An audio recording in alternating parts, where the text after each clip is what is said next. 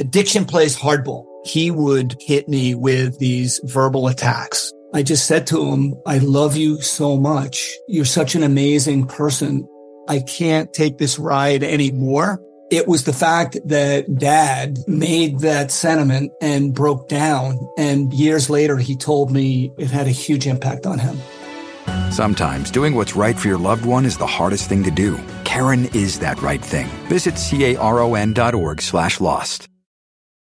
At Bet365, we don't do ordinary. We believe that every sport should be epic. Every goal, every game, every point, every play. From the moments that are legendary to the ones that fly under the radar. Whether it's a game-winning goal in the final seconds of overtime or a shot on the goal in the first period. Whatever the sport, whatever the moment. It's never ordinary at Bet365. 21 plus only. Must be present in Virginia. If you or someone you know has a gambling problem and wants help, call 1-800-GAMBLER. Terms and conditions apply.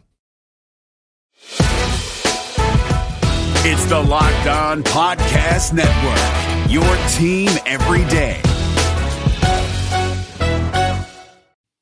Well, since John had a little more time on his hands now to do some research, I thought it was time to put this amazing brain to work and try to figure out what the worst teams of the last decade were. And we're going to actually have a tournament of those teams. John and I will alternate picking them, and then we'll argue for who is the worst team of the decade, who will advance in the tournament of 7-game series. Of course, the team that advances will actually be the one that loses these games. Anything you want to share, though? How was this process of researching for you before we get started here? It was interesting because I had forgotten about nearly all of these teams. Well, for good reason, PTSD, right? Or yeah. I mean, other than the process era Sixers, I think all of these teams are just like you completely forgot that those seasons happened until you went back and looked, and you were like, "Oh yeah, that's right." So, yeah, some entertainment looking back, some entertainment looking at some of the names on some of these rosters. Oh yeah, I mean, I would have thought that you'd be very concerned with who was on the 15-16. Sixers as you're working for the Memphis Grizzlies. That wasn't something that you were really that focused on? Yeah, I mean that. Well, you guys actually traded with them at one point, didn't you? Well, we left Tony Roten on their doorstep and rang the doorbell and ran away. I'm trying to remember. I don't think we made any other trades with them. Yeah, that's the one that I was thinking of actually. When I saw him as I was going through. I'd been thinking about these a little bit more because Danny and I did our all-decade awards about 3 months ago, and we did a worst coaches of the decade, and so some of those coaches will be appearing on some of these teams, as will some of the executives for this. Anything else that stuck out to you before I go through our rubric and explain how we're going to do this? It really stuck out to me. Some of these teams actually had a little bit of talent, and we just like to get to the real bottom of the pile. There's a certain level of shit show that has to be going on with the franchise in addition to just having a bad roster.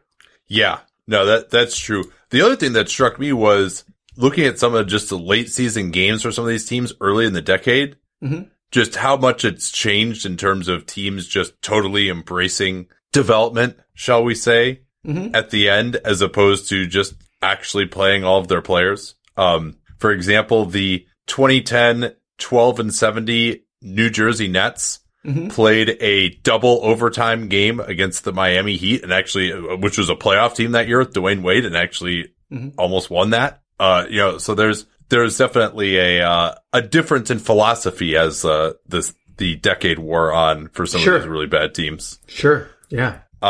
Okay, so here's how we're going to do this. John gets first pick. We are going to alternate picks until we get to 8 teams. So the 2009-10 through 2018-19 seasons are what we're going to be looking at, the last decade. And as I mentioned, John and I, once we get into the bracket, I will advocate for the team that I picked. He will advocate for the team that he picked. And we will see if we can decide what the series is going to go. And the loser will advance in the bracket. Couple other things here. We're only gonna have players who played more than 750 minutes available in the rotation. If two players were actually traded for one another, you can only use one of those. Whoever played more minutes for the team is the one that's available. Also, we can only do one team per franchise. So, only one Philly team, only one Charlotte team, only one Knicks team. You think a Philly or Charlotte team will get selected in this? Little presumptive there, I think. Yeah. Well, I you know, I can only control my half of the bracket. And then a wrinkle here too is that the higher seeds will actually have home court though. So that will, that should make the series more competitive. And by higher seed, we mean like the team that is picked number one will have quote unquote home court throughout the tournament as long as they keep losing. Yeah. All right. Actually, let me, I got to fire up my sheet here to write down our picks. And you can go first here. Your first pick. All right. For number one seed, worst teams of the decade. Okay. So, we interviewed a lot of candidates, did a lot of research for this, watched a lot of film, but when it came down to it, we just felt most comfortable with the 2011-12 Charlotte Bobcats, who went 7-59, finished 30th in offensive efficiency and 30th in defensive efficiency, coached by Paul Silas. Some other interesting nuggets on this team. Every single player on the team had a negative BPM. And no player had a PER above 15. Yeah, one of the other things I noted there too was I think the wasn't the highest true shooting of anyone on the team who played like 51%. Arguably the worst shooting team in NBA history, given you know how the needle has moved on 3-point shooting. So this team shot 29.5% on threes, and all right, here's the kicker: it was still a better proposition for them to shoot a three than a two. Oh, man. They only shot 43.9 on twos. They had one player. I'm sorry. There was a second one. So DJ Augustin made a respectable 34% of his threes. And then Corey Maggette on 66 attempts. I think this was his final season. He was 32, made 36%.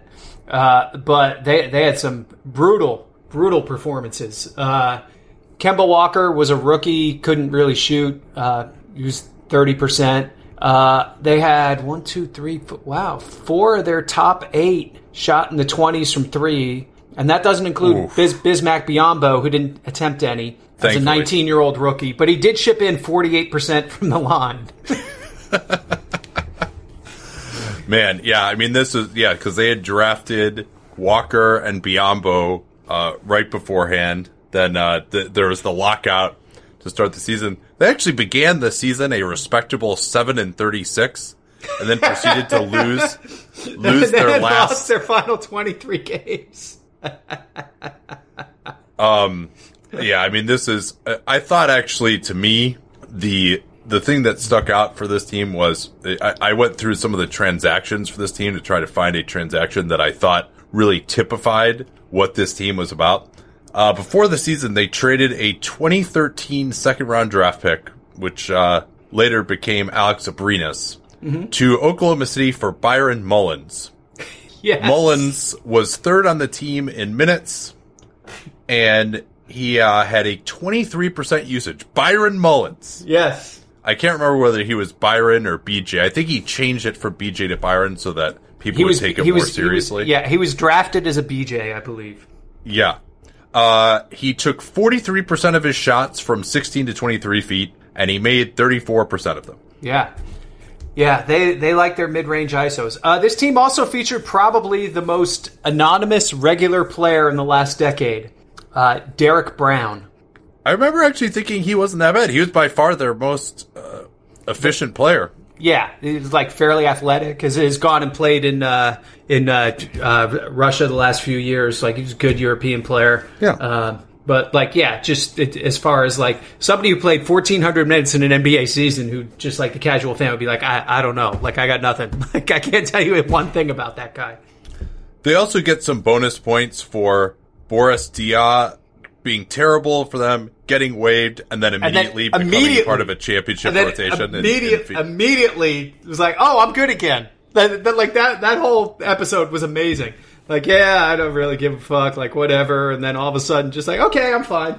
Like, yeah, I mean, you definitely, to me, I'm kind of awarding extra points here for getting nothing out of players who were actually, like, pretty good in other places. I think that you just... And this is, I mean, there actually weren't... Like, there's a lot of players on this team who became good at various points, but not at this point. Yeah. That's for sure. Okay, You'll see, and this will be a common theme as we go through these teams. Most of these teams, with one or two exceptions, you'll look and you'll be like, they should not have been, like, okay, they were bad. They should not have been this bad. Yeah.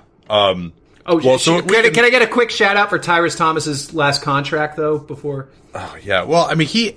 I don't know. I remember reading this column from a rogue stats analyst back in 2006 who rated him, I think, number one that year on his translated stats to his draft board.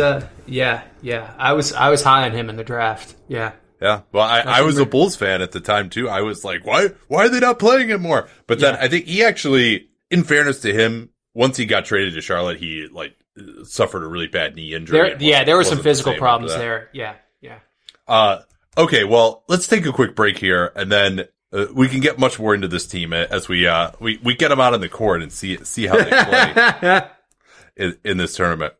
Blinkist has been one of my favorite sponsors for a long time, because you know how busy we all are. I want to learn about the newest developments in all kinds of disciplines, but I don't want to sit down and read an entire nonfiction book. So what Blinkist does is they give you the key takeaways that you can either read or listen to in 15 minutes from just about every nonfiction book you can imagine. A few of the books that they have here, The Secrets of Power Negotiating by Roger Dawson, The Sports Gene by my former Hebrew school classmate David Epstein, The Algebra of Happiness, Scott Galloway. If you ever listen to Esther Perel's podcasts, her book, Mating in Captivity, is one of their handpicked favorites this month. The way to get started with Blinkist is at Blinkist.com/PER to try it free for 7 days and save 25% off your new subscription. That's Blinkist, spelled BLINKIST, like blinking your eyes. Blinkist.com/PER. Easy to remember /PER because John invented PER. Blinkist.com/PR starts your free 7-day trial, and you can also save 25% at that Blinkist.com/PER link. Sadly, I just turned 40, but it didn't take that long for me to realize that my body kind of needs a lot of work to keep going at this point from an athletic standpoint. I'm getting adhesions all over my body, random soreness every time I work out. Sometimes I'll even just wake up stiff if I'm sleeping on an unfamiliar bed. But the Theragun has been the best way that I have found to keep my body feeling good. Maybe it's a quick treatment on my neck before bed. I'll work on my glutes and lower back every day. I've got this one spot around my vastus medialis on my left knee that's always tight. I use the 6 different attachments to get exactly the treatment I need. If you're not familiar with it, the Theragun is a handheld percussive therapy device. It releases your deepest muscle tension using a scientifically calibrated combination of depth, speed, and power. You can feel better naturally, treat your pain, and get back to your life. The best thing about this, you can try Theragun risk-free for 30 days or get your money back at Theragun.com/PER. For a limited time, my listeners get a free charging stand with purchase, a $79 value. That's Theragun.com/PER. One more time, Theragun.com/PER. Don't forget that /PER link to let them know that you came from us.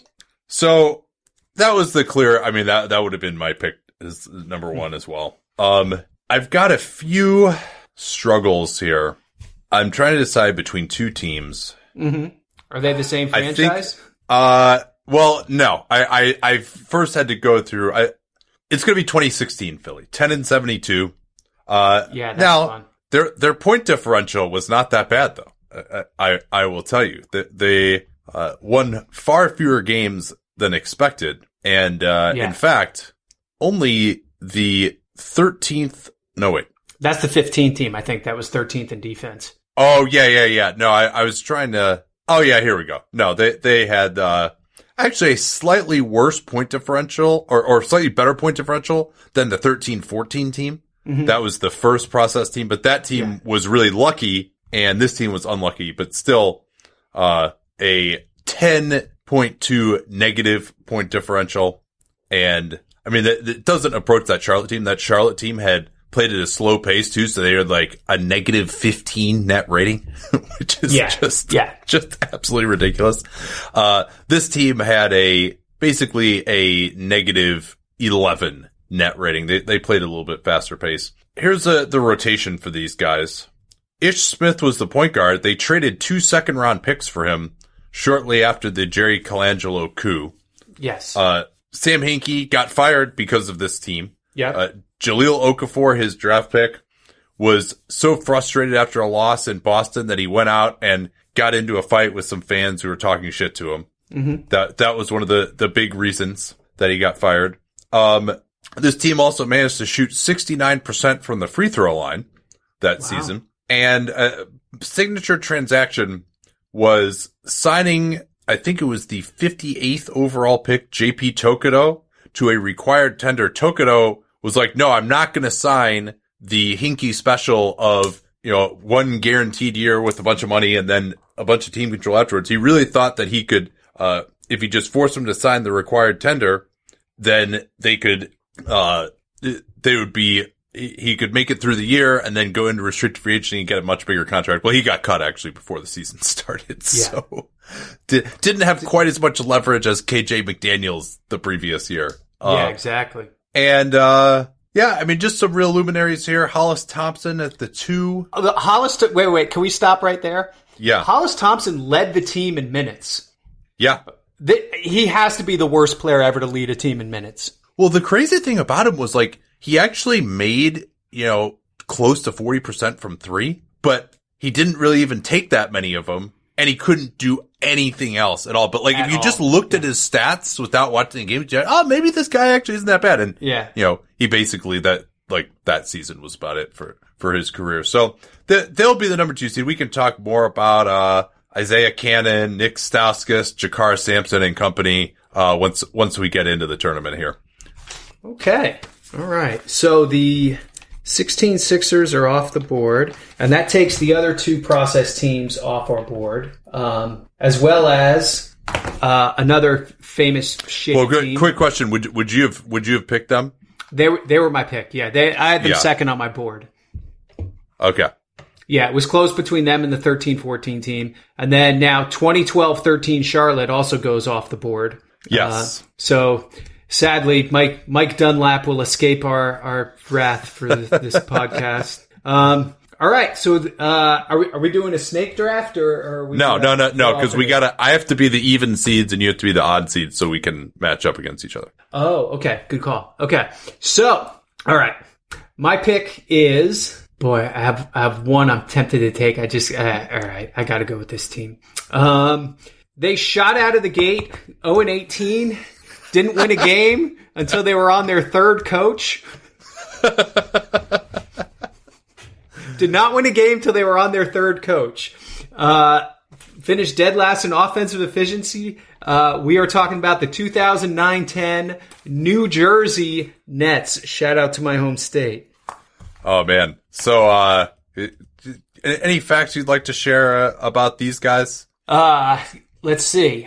The interesting thing about this team is that their 3 best players actually weren't bad. You're looking at your core is Brook Lopez, Courtney Lee, and Devin Harris, right? All 26 and under. Yeah, like you're thinking, like, okay, like we should have a chance here, right? The next 6 players in order of minutes. I defy you to find any team in NBA history that has 6 worse names that rank 4th through 9th on their team in minutes. Are you ready for the cast? Absolutely. You ready for this? 4th on the team in minutes was Terrence Williams. Oh, man. The first round pick that they kept playing, even though he was just a wild man who didn't really shoot or know how to play. 5th on the team in the minutes was Chriss Douglas Roberts. Yeah. Was he even drafted? I think he was drafted, yeah. I mean, he was like a good college player. He was on a good team. That Memphis team that went to the final. Yeah. Sixth on the team in minutes was Giannis Antetokounmpo. Another high Nets pick that kept playing even though he was flaming out. Well, he started with the Bucks. He had already been traded from the Bucks. Oh, I'm sorry. They had they traded something legitimate to get him. Yeah, I mean, they definitely. I mean, he was quote unquote 22 at the time. Yeah. No, they viewed him as an asset. Yes. Yeah, he was their starting power forward. Next on the team in minutes was a 30-year-old Trenton Hassel. Oh, man. Yeah, he his good offensive days were with the Bulls and the Wolves. Yeah. This wasn't good. Did not make a three-pointer the entire season. And he only took 5. He played 1,100 minutes as a perimeter player. He took 5 three-pointers. And he shot, but he did shoot 42% on twos, so so he had that going for him. Well, that was a whole 1.5 points higher than he did. So you're 6'11" power forward who shot 41% on twos. Again, this team finished last in offensive efficiency, despite having Brook Lopez and Devin Harris on the team. Josh Boone. The mainstay of the Chinese league, Jarvis Hayes. Oh wow! Got in 1,000 minutes. Number 10 overall pick in 2003. Yeah. This was a squad.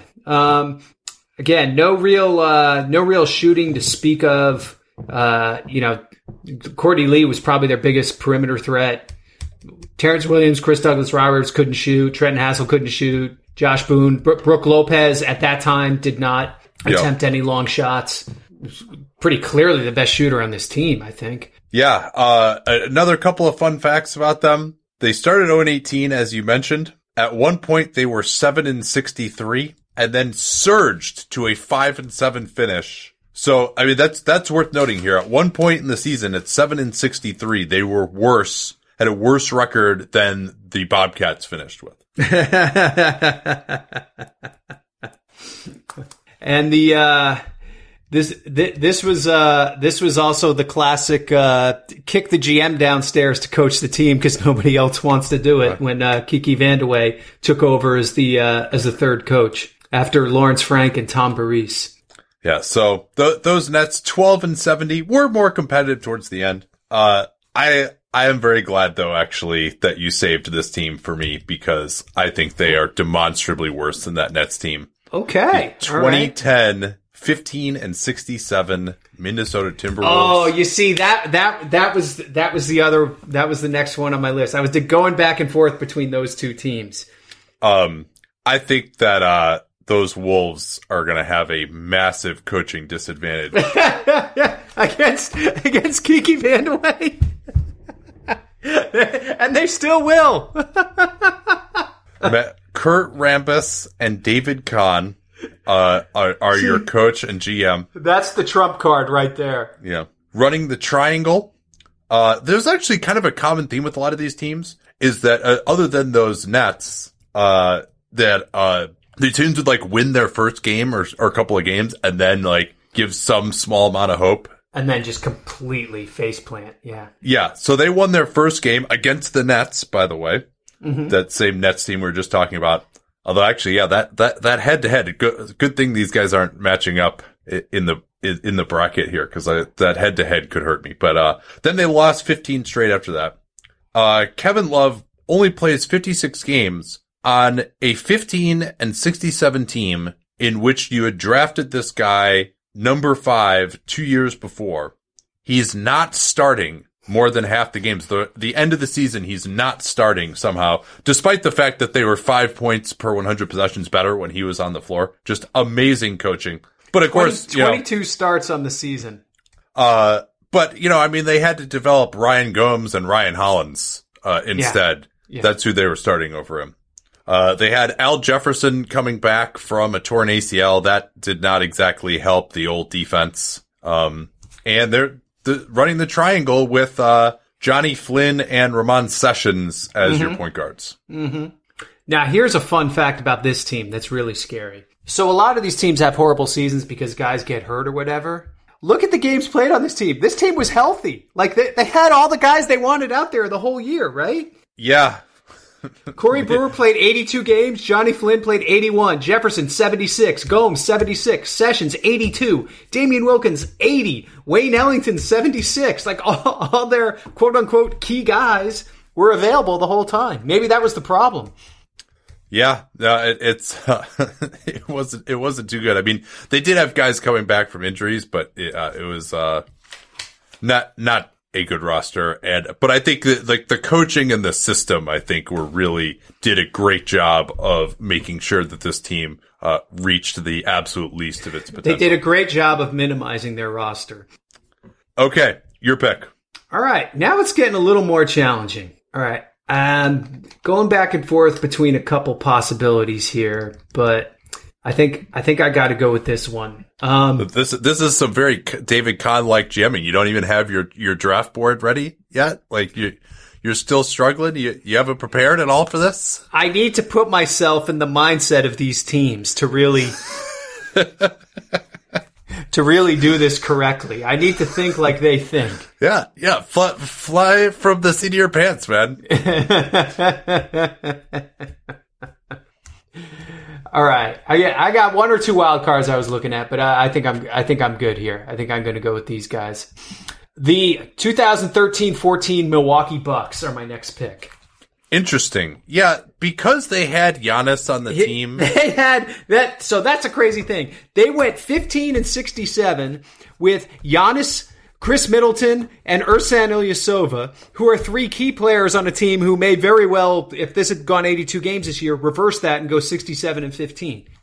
Yeah, that's pretty amazing. I do sort of give extra points for hopelessness as well. Like, when you're being really bad, and then you also, like, don't have any future cornerstones on the team as well. Yeah. So obviously there is this one bright spot, especially as the season went on, as Giannis became more apparent that he was going to be something. Middleton wasn't Middleton yet; he was just a guy. Yeah. You had Brandon Knight still doing Brandon Knight things, and they had just traded a first for him. I think, right? No, they. I think they actually. I can't remember whether – well, the trade was Jennings for Knight and Middleton, which is actually one of the underrated good trades. That's right. Yeah. Yep. OJ Mayo, big free agent signing. Yeah, I mean, well, hilariously, this team with a lot of the same guys would actually make the playoffs the next year. They got a big coaching upgrade in Jason Kidd. Wow, that's scary. Yeah, so who is the coach of this team? It was Larry Drew. And then he got Larry Drew. He got made an appearance on another potential team on this as not the full head coach, but the voice of head coach. Mm-hmm, mm-hmm. Ramon Sessions. How many of these teams has he been on? I think by the time it's done, he's gonna have been on three of the five. He's gonna be matching up against himself in this tournament, isn't he? Yeah. Well, it's He might go off a little bit then, if that's the case. Anything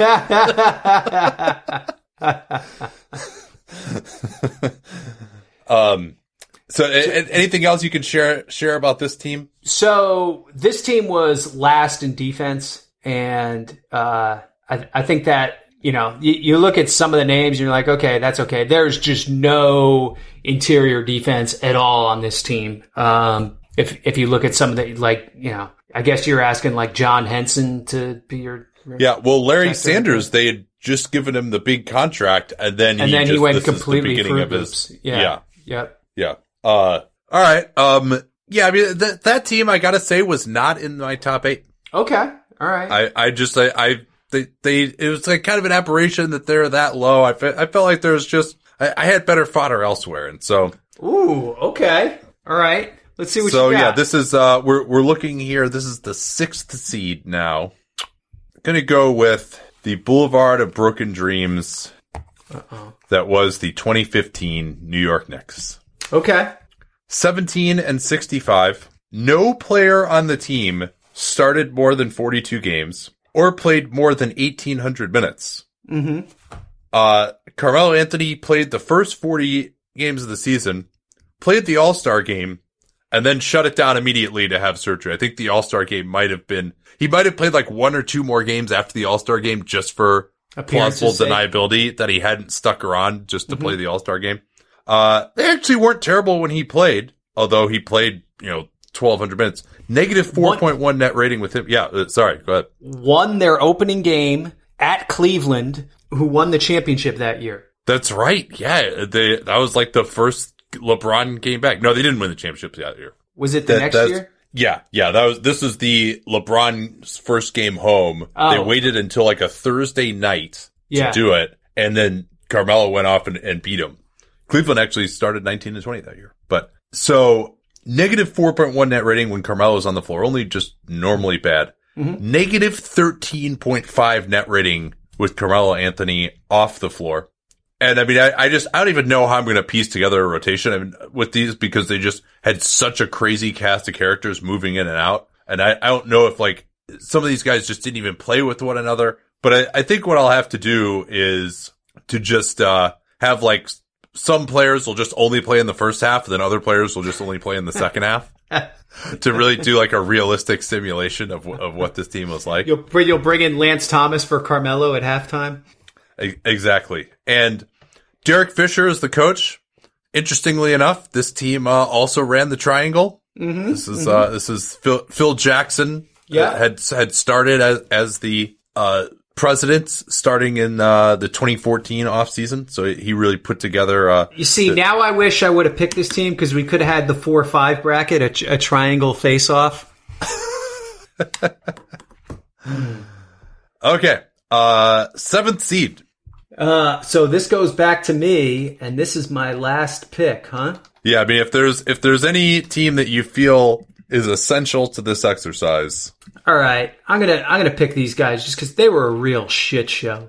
The 2017-18 Phoenix Suns. Yes. 21-61, 30th in defense. Bonus points for having a player tweet "Get me out of here" after the second game. And, I think it was "I don't want to be here." Oh, I don't want to be here. I'm sorry, Eric Bledsoe. Eric Bledsoe, and he then later tried to claim that he was at like some hair salon or something and like didn't want to be there. Yes, and that's what he was tweeting about. Yes. The majesty of the failed draft picks on this team. Oh, baby. You had Dragon Bender, Josh Jackson, Tyler Ulis, Marquise Chriss, and Alex Len on the same team. 5 of your top 8. Yeah, all top 10 picks of this team who were getting entitlement minutes and did not deserve them. Well, not Ulis, obviously, but Ulis was the starting point guard. Yes, and he wasn't good either. Yeah, I mean, you definitely get bonus points for playing a lot of young guys who then were, like, basically out of the league within a couple of years. Yeah. Because you can tell that they don't even know it. Not only do they not have talent, but they also don't know what they're doing. Yeah. The coaching situation for this team was interesting. Do you remember that? Yeah, Earl Watson was replaced after 3 games. By Jay Triano, who I think Jay figured pretty prominently on my list of worst coaches of the decade. I think he had a bottom like 3 defense every year that he coached. Mm-hmm. So the one asterisk on this team, the one thing that doesn't make me feel good about picking them, we did manage to lose to them. although in a way that was good, right? Because this was during our 4-29 sprint to the finish line in the spring of 2018. We weren't quite able to catch the Suns, even though we were able to lose to them. I don't know if you remember, we actually lost to them on the play. Jay Triano, to his credit, designed a sideline out of bounds for Tyson Chandler to dunk the inbound pass. Yeah, no goaltending on the inbounds pass. That's right. Yeah. That play was also the only assist of Dragan Bender's career, interestingly enough. he was the passer on that play. So I have a memory of this team, and I need to take a look at it here to see if I'm remembering this correctly. Yes. Are you fishing around for your pick now? No. I one more note on this 21-61 Suns team. Okay. The last game of the season was an absolute tank fest against the Mavericks. Alec Peters scored 36 points on 12 of 20, 8 of 13 from 3, I don't believe he played an NBA game again. And then the next year, I mean, a very similar team in spirit, mm-hmm. the 18-19 Suns, Jamal Crawford scores 50 points on the last day of the season, and he never plays an NBA game again. Yes, yes. And now that team, also in the spirit of 7-18, they fired the GM before the season even started instead of firing the coach 3 games in. Yeah. So a lot of commonalities. Yeah.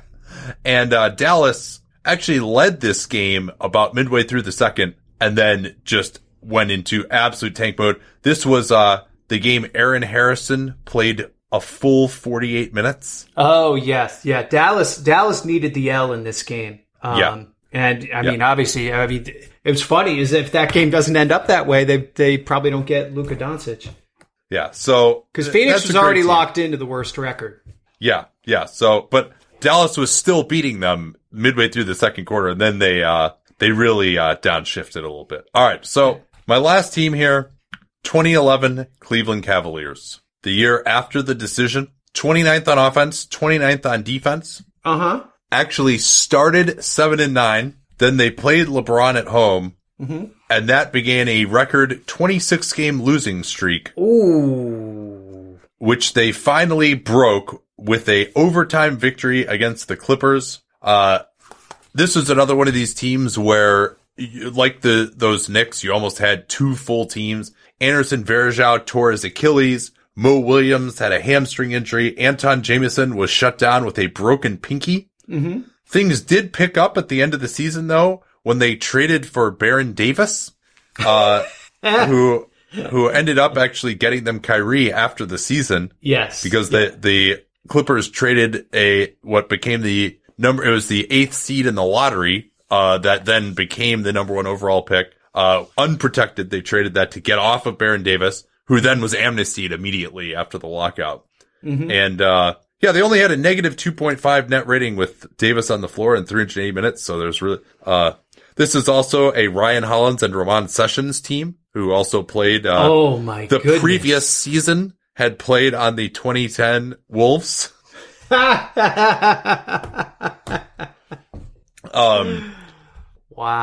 So I felt I had to go here. If they lost 26 consecutive games. Can we give a brief shout out to some of the other teams that you were considering in this that did not make the cut here? Couple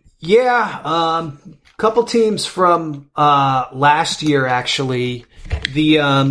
So based on our 750 minutes format, for somebody to be eligible, I was looking at the 2018-19 Bulls without Otto Porter as a pretty strong candidate. You had the Hoiberg and Boylan, not really any particularly good players on the team. The mutiny, as Danny calls it.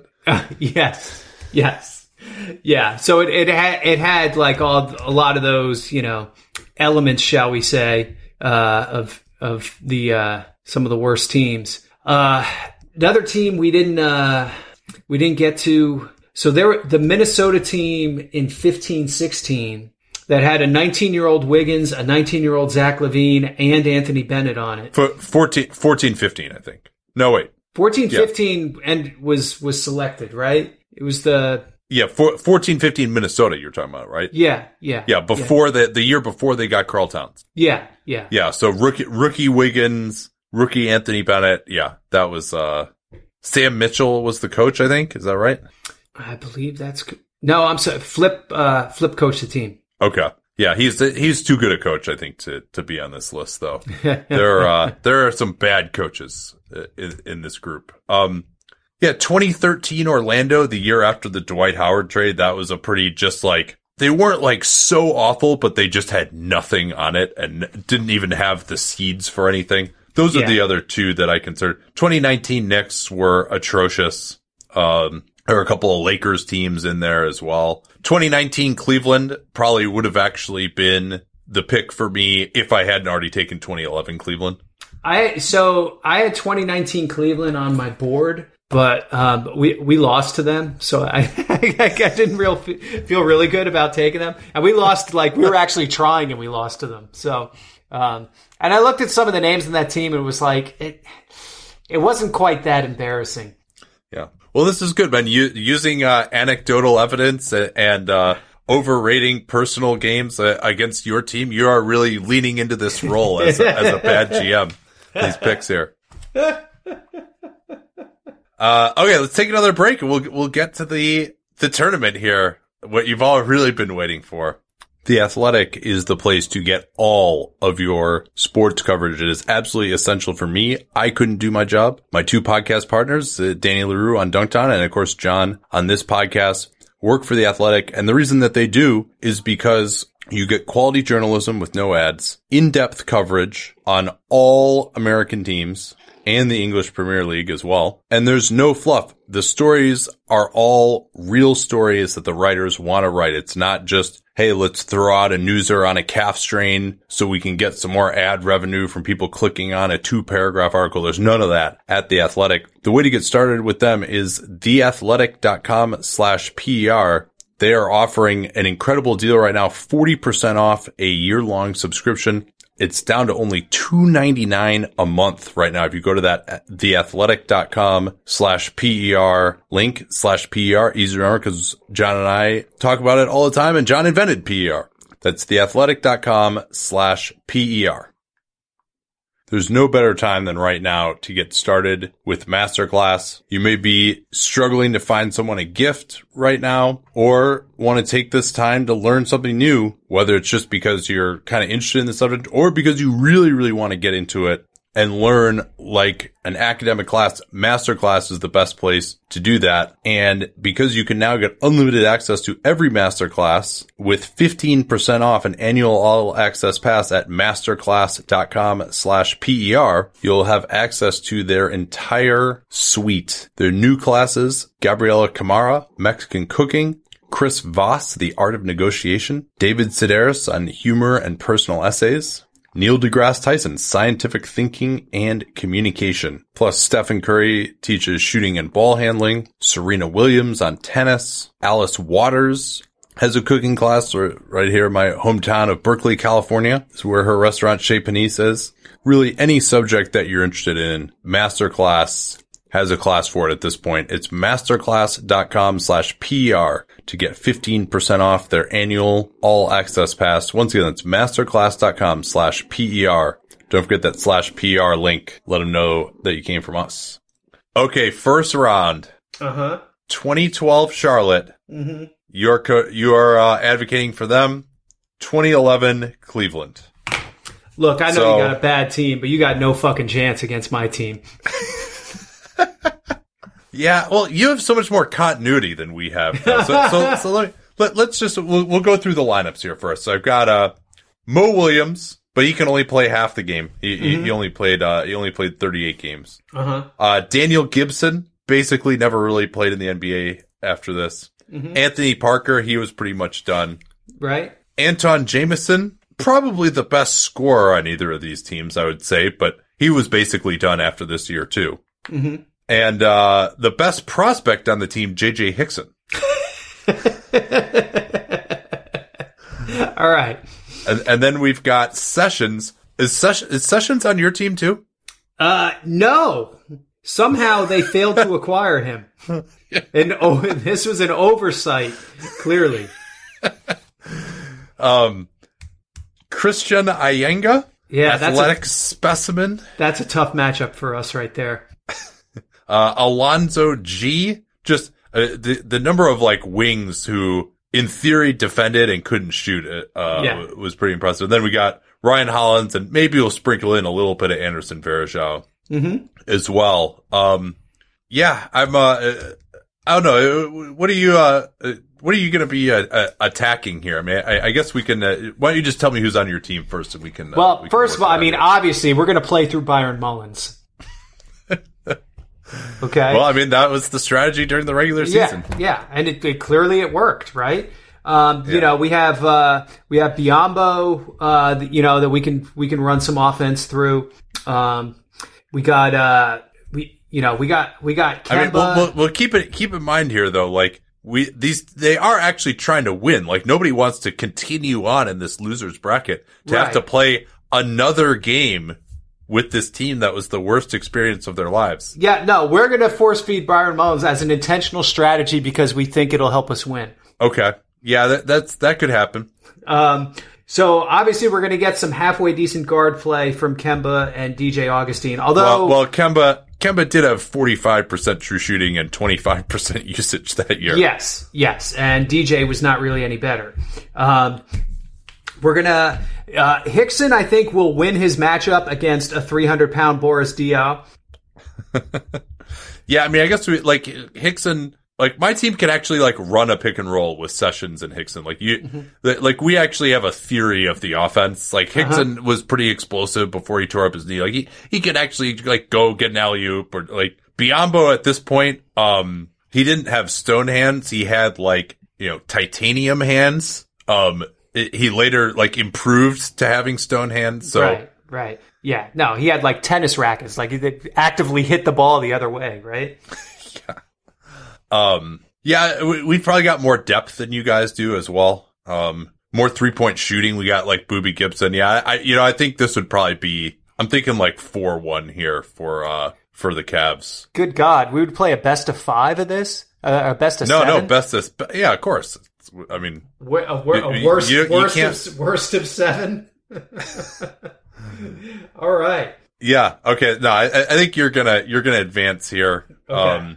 I mean, the Byron Mullens, like, because the problem that you have is, like, your two least efficient guys, like, it's so easy for them to get shots with between, like, the Kemba and Mullens pick and pop. Mm-hmm. Yeah. No, that's a go-to. Yeah, that's going to be there all game for us. The only, okay. Well, we'll get into this in later rounds. Okay. All right, Wolves-Bucks. Yeah, I'm who's the higher seed here? This is the 4-5. Yeah, so so your Wolves have home court. Ooh, yeah. It's I think the Bucks actually have a better home court than the Wolves. Like, they still had like that cheering section. Correct, yeah. Of that was like, you know, half of a section, but like the people who stood up all the whole game. Wolves didn't really have that. Yeah, so what's like your main offensive combination here on this Bucks team? Well, we're gonna have Brandon Knight dribble around until he shoots, and we have Ramon Sessions.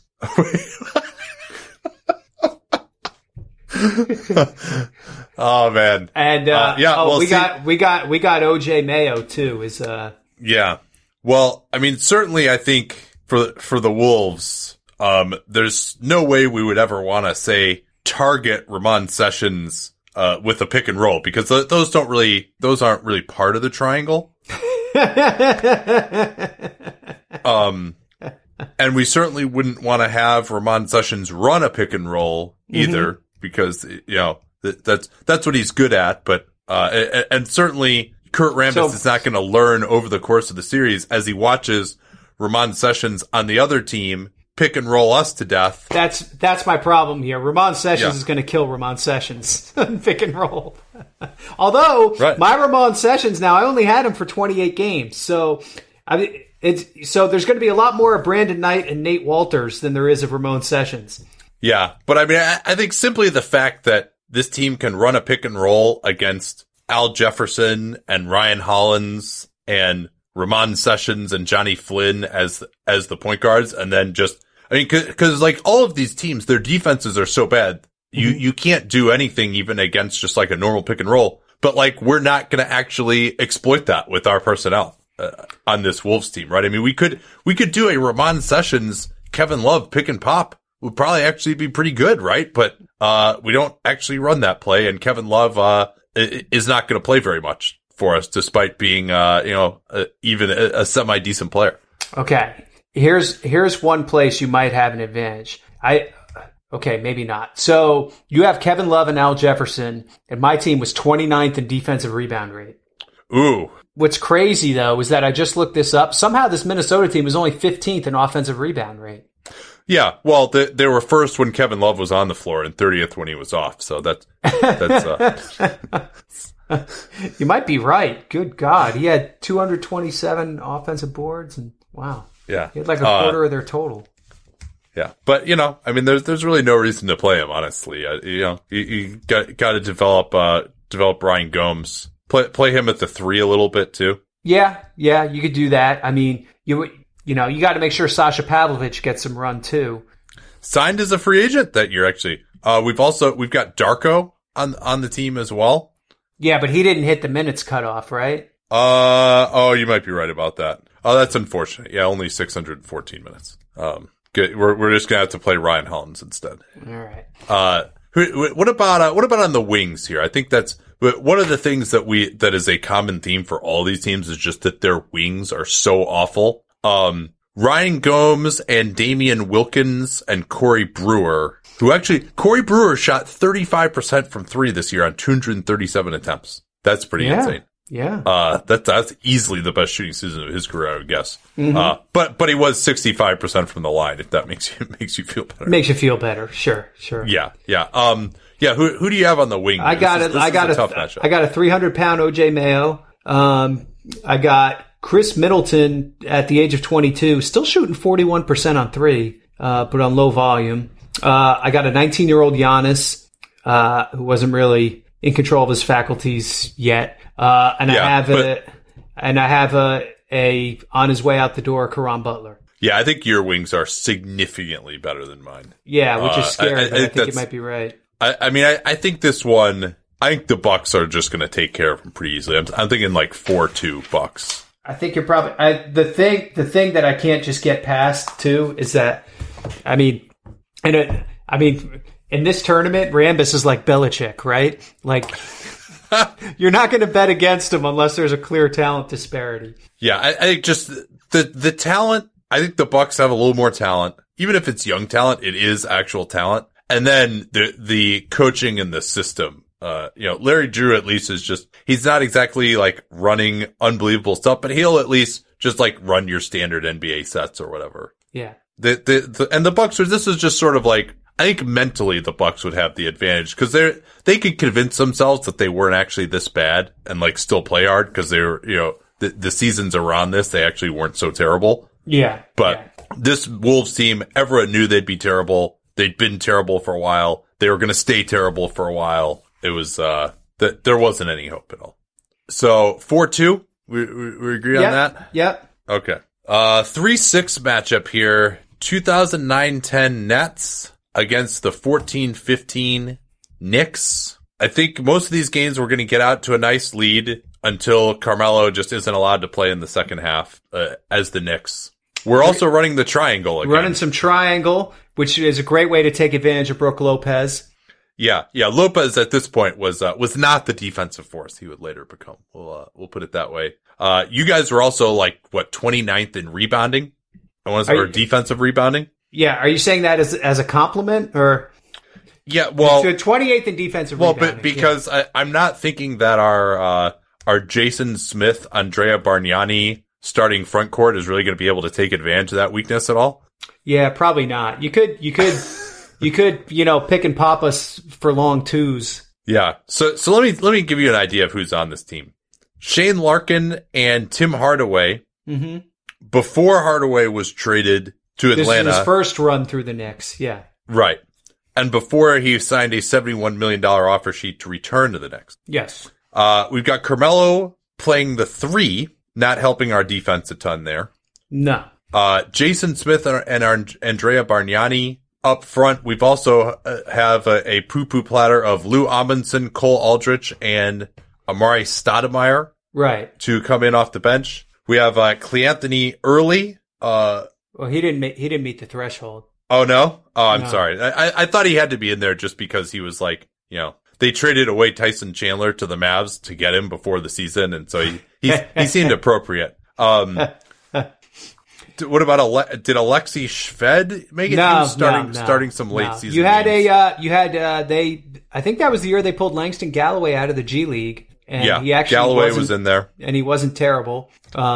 Lance Thomas was horrendous, but then would play well the next season and get a huge contract and revert back to what he had always been after 1 year. You had some wily Spanish speaking point guard play with Jose Calderon and Pablo Prigioni. Yes. So this is another team, though, we're running the triangle. And so, like many of your weaknesses on the Nets, we struggle to take advantage of. Well, we have, so we're gonna run through Brook Lopez. And I don't know. I think he might be able to do a little damage in the post against Andrea Bargnani and Jason Smith. You think? Yeah. That's a problem for me. Quincy Acey might be your best bet against him, and he's given up like half a foot. Yeah, and with that devastating Meadowlands home court advantage, the Nets are really looking pretty. Oh, goodness, yeah. That's true. Like, MSG could actually give a home court advantage in this, though. Like those fans show up regardless. So wait, here's what you're forgetting. They're going to show up in the games in my building, too. They're just going to go through the tunnel and show up in New Jersey because there were no Nets fans. Yeah, I could see this series generating a lot of interest locally. Mm-hmm. I kind of like the Knicks to lose this one, though. Honestly, I think what are we going to do about Brook Lopez? I think that's a big problem for us. That's a tough one. I mean, clearly, so my team has no chance against Melo. No. What about Trenton Hassel? Defensive specialist. But he's so bad offensively, right? Like, he must be good defensively, otherwise he wouldn't be out there. Now, I will say, in a playoff format, the one thing that hurts this team is that, so Lopez, Harris, and Lee, you would probably play them a little more, right? Yeah, you have a lot more continuity than we do, too. You actually had, your whole team throughout the season, and you're able to get better as the season went along. Oh, yeah. Well, when you start 0-18, that's a pretty low bar. Yeah, I don't know. I guess it really depends, how much Melo is going to play. Mm-hmm. But Melo wasn't good. Remember that he's so injured during this season that he has to have surgery. He was playing through it for the first half of the season. Yeah. Just trying to make it to the All-Star game. Yeah. I don't know. I kind of think that the Knicks could lose this one. I think they could lose it in 7. On the road. I think that might be what happens here. I think you convinced me. Wow! Oh, big upset here. The 3-6. We have an upset. Yeah, I will say I had that Nets team a little lower, despite the 12 and 70. Mm-hmm. It was a story that needed to be told. I am glad that you picked them, but I was worried I would get Brook Lopez in the wrong matchup. that was definitely the downside case with these guys. Yeah, and another. I've got also 3 pick and roll point guards playing the triangle with Larkin, Calderon, and Prigioni. Nice. Yeah, that's again, just the inability. I think the triangle is really becoming a big weakness here, because you just it just makes you equally bad against any team, right? You're going to run the same actions for the same mid rangers, whether the opposing defense is bad or good, and you're never going to attack any of the weaknesses that they have. Yep. And we have absolutely no post-up play on this team at all. Carmelo, to the extent that he's good, he's playing in the triangle. That's no good for him. He needs space to isolate. All right, 4-3. That is a big upset here. What's up, sports fans? Matt Peck here, host of Locked On Bulls, and I want to talk to you really quickly about another excellent podcast.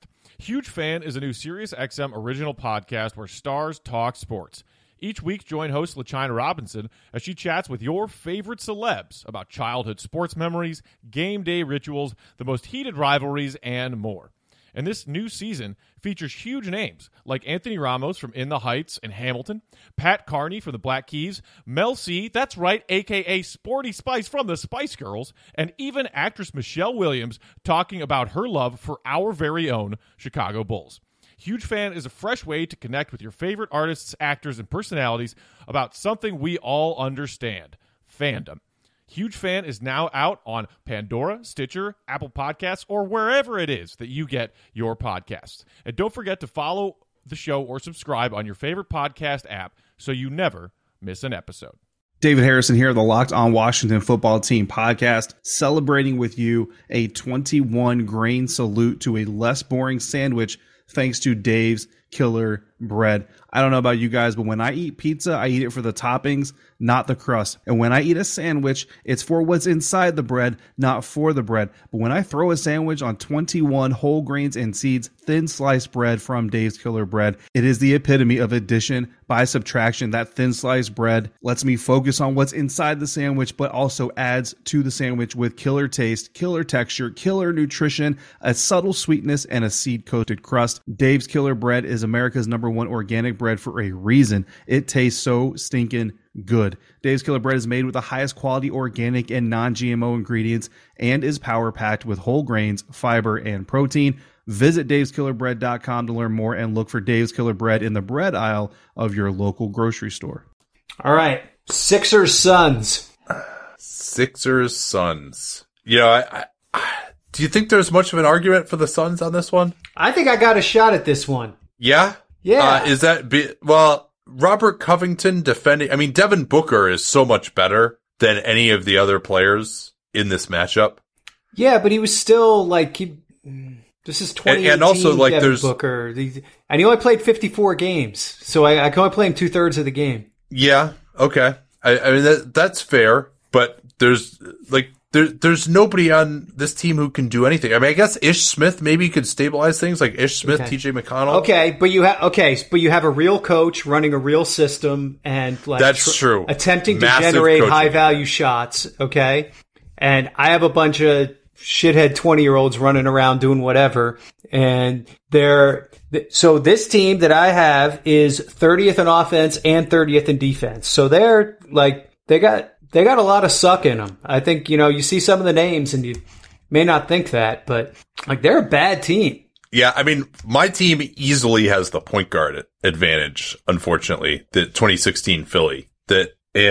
Wow, how sad is that? Yeah, you're right. I am a little worried about our ability to protect leads, shooting only 69% from the foul line, though. Mm-hmm. That's fair.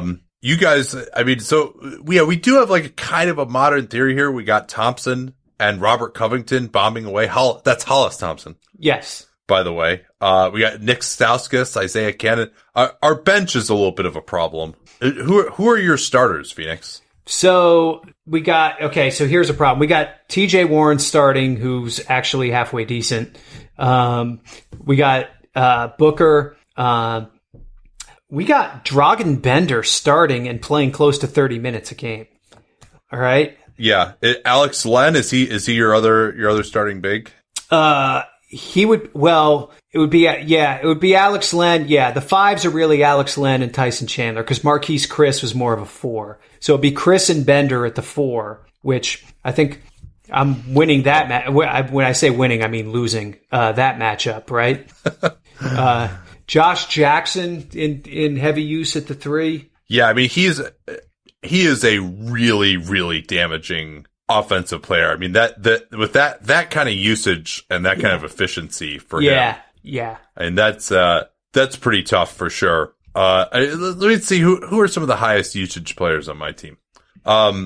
So we've got Jahlil Okafor, 27% usage. He is actually league average true shooting about 54%. Ish Smith, 25% usage, 46% true shooting. The player that they traded 2 second-round picks for during the season. And he was on an expiring contract. I mean, I think ultimately Philly's just not going to be able to score. Like, they can't score against anyone. They have no way to generate any kind of offense.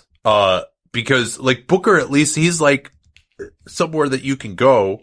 And Philly, I mean, you're the only players who are over 22% usage on the team are Ish Smith and Jahlil Okafor. Mm-hmm. I don't know how, and you've got all these guys like Thompson and Grant and Covington. Covington had 22% usage. Robert Covington. Yep.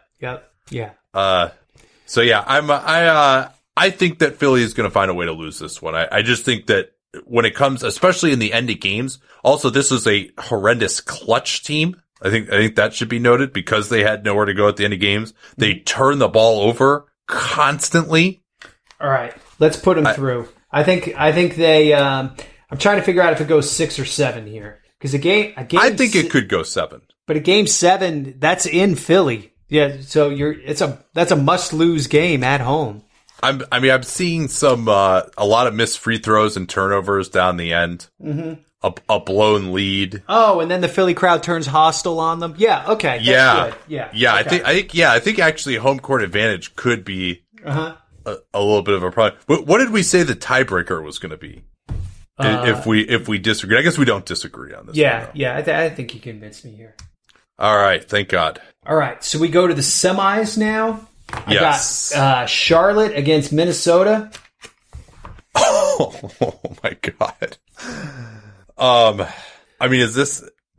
How are you feeling about this matchup? I'm sorry, I don't care what the hell you're doing with your system or whatever. You have Kevin Love and Al Jefferson, and this team has Fat Boris Diaw and DJ White and 19-year-old Bismack Biyombo and Byron Mullens. How's your post defense? I think Bismack would foul out against Al Jefferson in about 2 seconds. So that would probably help you guys. Bismack actually, believe it or not, that season, only a foul every 10 minutes. That's incredible. Yeah. I guess he probably just wasn't close enough to anyone. Right. that was probably the bigger. Yeah, I do think, K-Love in the post and Diaw, he's a good post defender, but he's not going to be trying. He's probably, ultimately, he's going to just fake an injury and be out of the series after a couple of games. Yeah, I mean, that's definitely. The potential swing point of this series would be if Boris Diaw actually tried, but we're assuming that he wasn't going to try. That he could. He's going to be posting social media photos of himself on a boat drinking wine, while the series is still going on. Okay. I think that's pretty clear. What is Minnesota's pick and roll defense is definitely going to be pretty rough, but. Kemba Walker can't really take advantage of Sessions, though. So this is another Sessions. No, it's DJ right? Augustine. All right, yeah, sorry. Sessions was on Charlotte for a long time, though. Yeah. Yeah. I think did he even have 2 tours of duty with them? I think he did. I'm trying to think. He was he the guy I feel like maybe did a trade involving him, but it was like a 3-team trade, so we never had him, but that's not sure. That's possible. He also was on the 2011-12 Lakers. Actually, that's where he was in the 11-12 season. Wow. Yeah, he actually helped stabilize their team in 2011-12. Yeah, I mean, I think that's tough. There's just and the great wing defense of Gerald Henderson is going to be wasted on Minnesota. We don't have any wings for him to try and lock down. Yeah, I mean, I do think just going into the post over and over again to Al Jefferson is probably going to work with Mullens and Bismack. Probably not going to have the experience needed to defend him in the post. It's so funny thinking about this again when you're like, oh yeah, since when is posting up and post defense matters? Yeah. No, actually, that's it actually mattered a lot at the beginning of the decade. Yeah, exactly. I can't believe Minnesota's getting off this easily, though. Mm-hmm. I mean, do you think that the Bobcats? I think this one would be 4-2. That's what I think too. I think yeah. Rambis will keep the Wolves in it. Yeah, I mean, Paul Silas is going to coach the pants off of Kurt Rambis. I can tell you that. Paul Silas, actually coached winning teams. Yeah, exactly. Okay, 4-2. Charlotte Bobcats are in the finals. Now we've got the upset winners, or losers, shall we say, in the last round. The Knicks, 2014-15 Knicks against the 15-16 Sixers. Yeah. These teams actually traded with each other a fair amount. The Knicks gave up a lot of seconds to Philly in this era. To get players they didn't need. Yeah, I mean, this is so hard. What's your initial thought here? My initial thought is this Knicks team wears them out. I mean, even with a half of Melo, even running the triangle, I don't know. There's just more offensive talent when you look at you had Langston Galloway, you had Tim Hardaway, you had point guards who at least knew what they were doing. With Calderon and Prigioni could make an open shot. You had Amari who could actually score. Like, I don't know. I just think some of these guys are at a higher level than, like, I don't know. I mean, some of these guys on Philly couldn't do anything, right? Like, it wasn't even like they were, oh, he's good at that, but he's bad at that. It's like, no, this guy was just terrible. What do you see as the key individual matchups in this series? Covington and Carmelo. Yeah. Again, how does this team score a basket? I mean, you go to Jahlil against, like, the New York, like, they had some fives who could, like, sort of do a job against it, right? You had Cole Aldrich, Lou Amundson, like, you had fives you could play, Jason Smith, like, who could, you know, prevent him from going off. You know, Philly will take a bunch of threes, but they weren't really a team that made any besides Covington. Covington will actually probably get a lot of pick and pop threes against these New York teams. Yeah, that's true. You know, I mean, I think the one thing that Philly maybe has is they could go with Covington at the four, mm-hmm. whereas New York doesn't have any kind of wing or combo forward. The question too, I mean, we've got Nerlens Noel coming off the bench. Like, Brett Brown could go, and also I think Brett Brown has the coaching advantage. Yeah. Brett Brown could go to some lineups that might actually be able to defend, right? If you went with, like, McConnell at the one, you know, and there's no pick and roll that you have to worry about with McConnell. That's his weakness. So he can just mm-hmm. kind of be a pesky help defender. You've got Covington against the lack of spacing in the Knicks, like his help defense. He was, you know, kind of coming into, I mean, this was a team that the previous year had actually been 12th in defense. Yeah. And Nerlens, you know, didn't really play that much this year, but you could get some lineups here, with Philly. Also, Philly actually has, like, something in transition, whereas the Knicks have nothing in transition at all. Mm-hmm. They got just, like, a bunch of old dudes. I don't know. This is tough. Knicks definitely have the experience advantage. What about home court? How does that play in to rabid fan bases here? Yeah, that could get interesting. You know, could that swing things if it got close in a seventh game again? Yeah, and Philly does have home court. Yeah, you know, this was the year too. I mean, this was the year where Philly really kind of, like, we talk about some of these other teams becoming shit shows, and Philly kind of wasn't for a lot of the process, but this was the year they definitely were. Yeah.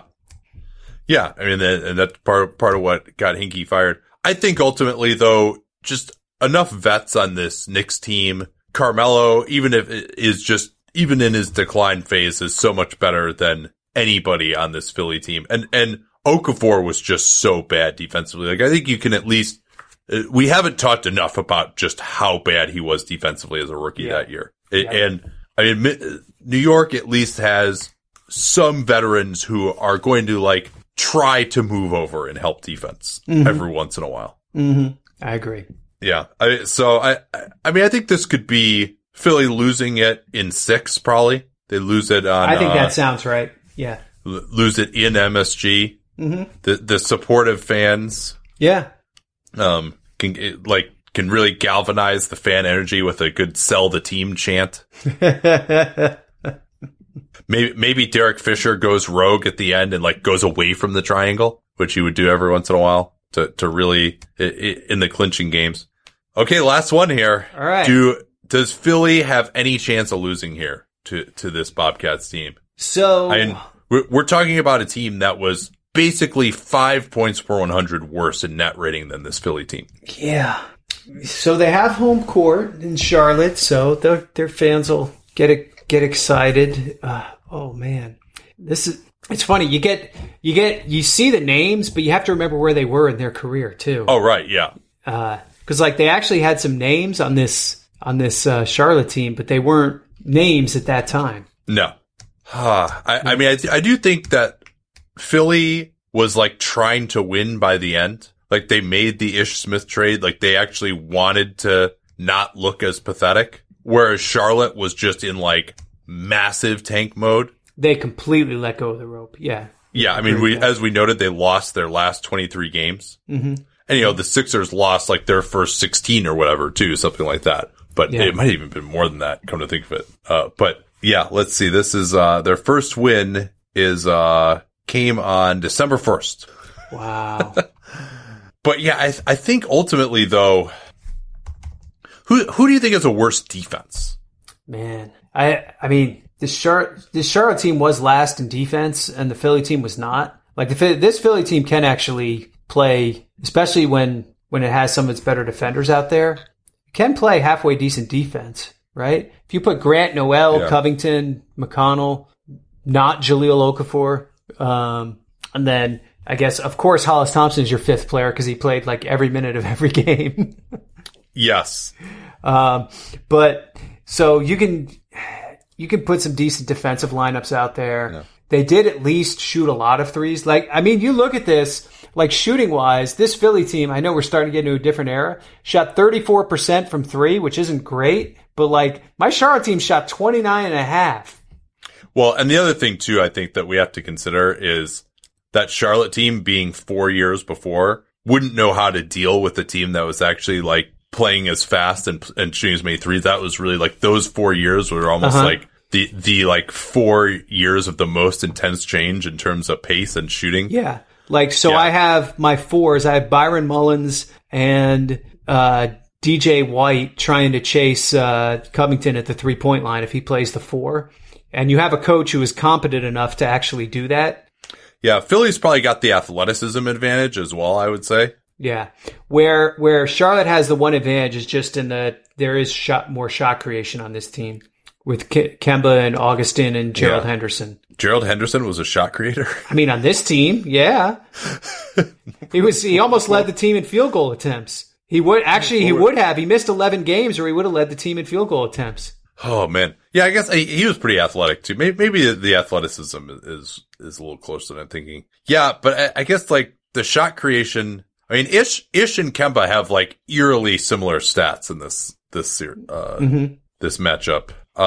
How's the post defense? I mean, against Okafor. I mean, we got Biyombo and we got Boris, I guess. Well, Boris actually left the team during the last series. Oh. So is that what happened? He's not available anymore. So then we got Tyrese Thomas. Oh man, yeah. I think ultimately though, just the shooting and the pace from the Sixers would probably be enough because Brett Brown could just have him packing the paint. Yeah.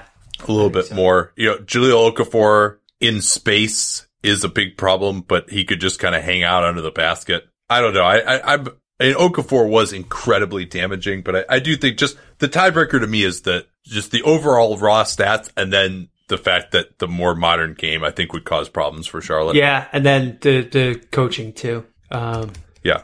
Well, I mean, it was Paul Silas. I should correct myself. Like it's not like we're talking about Rambis here, but this was definitely like, this was his last season. I think he had one foot out the door by this point. So yeah, I would say, you know, once Charlotte outlasted a Kurt Rambis team, I mean, it was really their tournament for the taking. Yeah. I think, is this, 4-1 or 4-2? I think it probably at least gets to 4-2. Yeah. Philly wins it at home. The fans actually, because they're actually winning, the fans get into it. Yeah, I think that's about right. Yeah, I think actually that this was the Western Conference Finals was in the last round to me between that Minnesota team and the Bobcats. I think those were the two worst teams in this. Yeah, that was as we really go through. Yep, I think you might be right. Yeah, because these are actually like two not terrible coach. Like Paul Silas, like, I don't know what his record is as a coach, but he coached some real teams. Oh yeah, definitely. Yeah. The Charlotte's good teams. He was the coach. Yeah. Yeah. All right. Well, did you enjoy yourself here? I think I enjoyed this more than Ramon Sessions did. Yeah. Yeah. Him and Ryan Hollins did not have a, did they get? They must have got traded, right? To both go from the Wolves to the Cavs that year. I still can't believe Sessions was on 3 of the 8 teams in this. Yeah, I'm glad you picked the Bucks that Bucks team just for that reason. I felt you were too hard on them to pick them, but I mean, 15 and 67 does. I mean, that's kind of. I mean, and it's almost even more amazing that they did it with 3 key players from a team that, you know, was basically the best team in the league this year. Yeah, that's insane. I do think that the Minnesota and the Knicks deserve some special appreciation for not even being the seed of anything decent anytime after that. Right.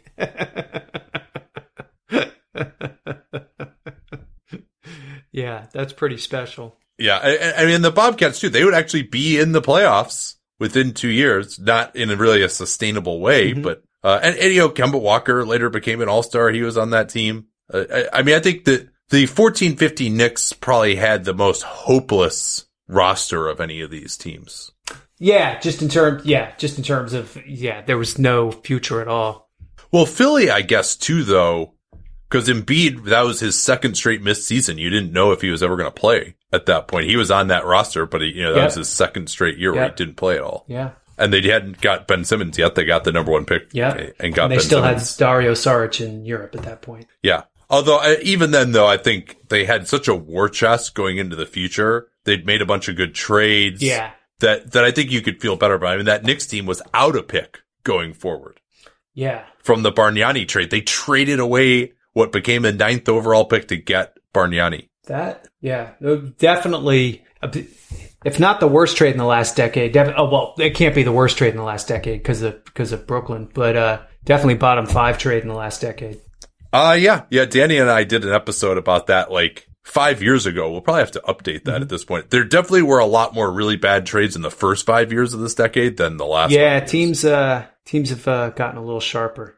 Yeah, but fortunately, we were able to still appreciate the teams that weren't as sharp in this episode. All right. Well, this was fun. Please, subscribe. If maybe you're not listening to as many podcasts, but we would love it if you just set it to automatically download. Help us out here during this period. That is much appreciated. What's the latest for your athletic coverage before we go? That's a good question. I actually have a couple things that I've cooked up here. So I should be launching the next week. So I want to keep the element of surprise a little bit, but we got some things we're still working on, and there's actually free 90-day sign up for new subscribers. So if you haven't taken the plunge yet, now's a good time to do it, and you won't get the bill for a while in light of the current situation. So, is your next column going to be, the 9th through 16th worst team? Yeah, that's what I've been working on.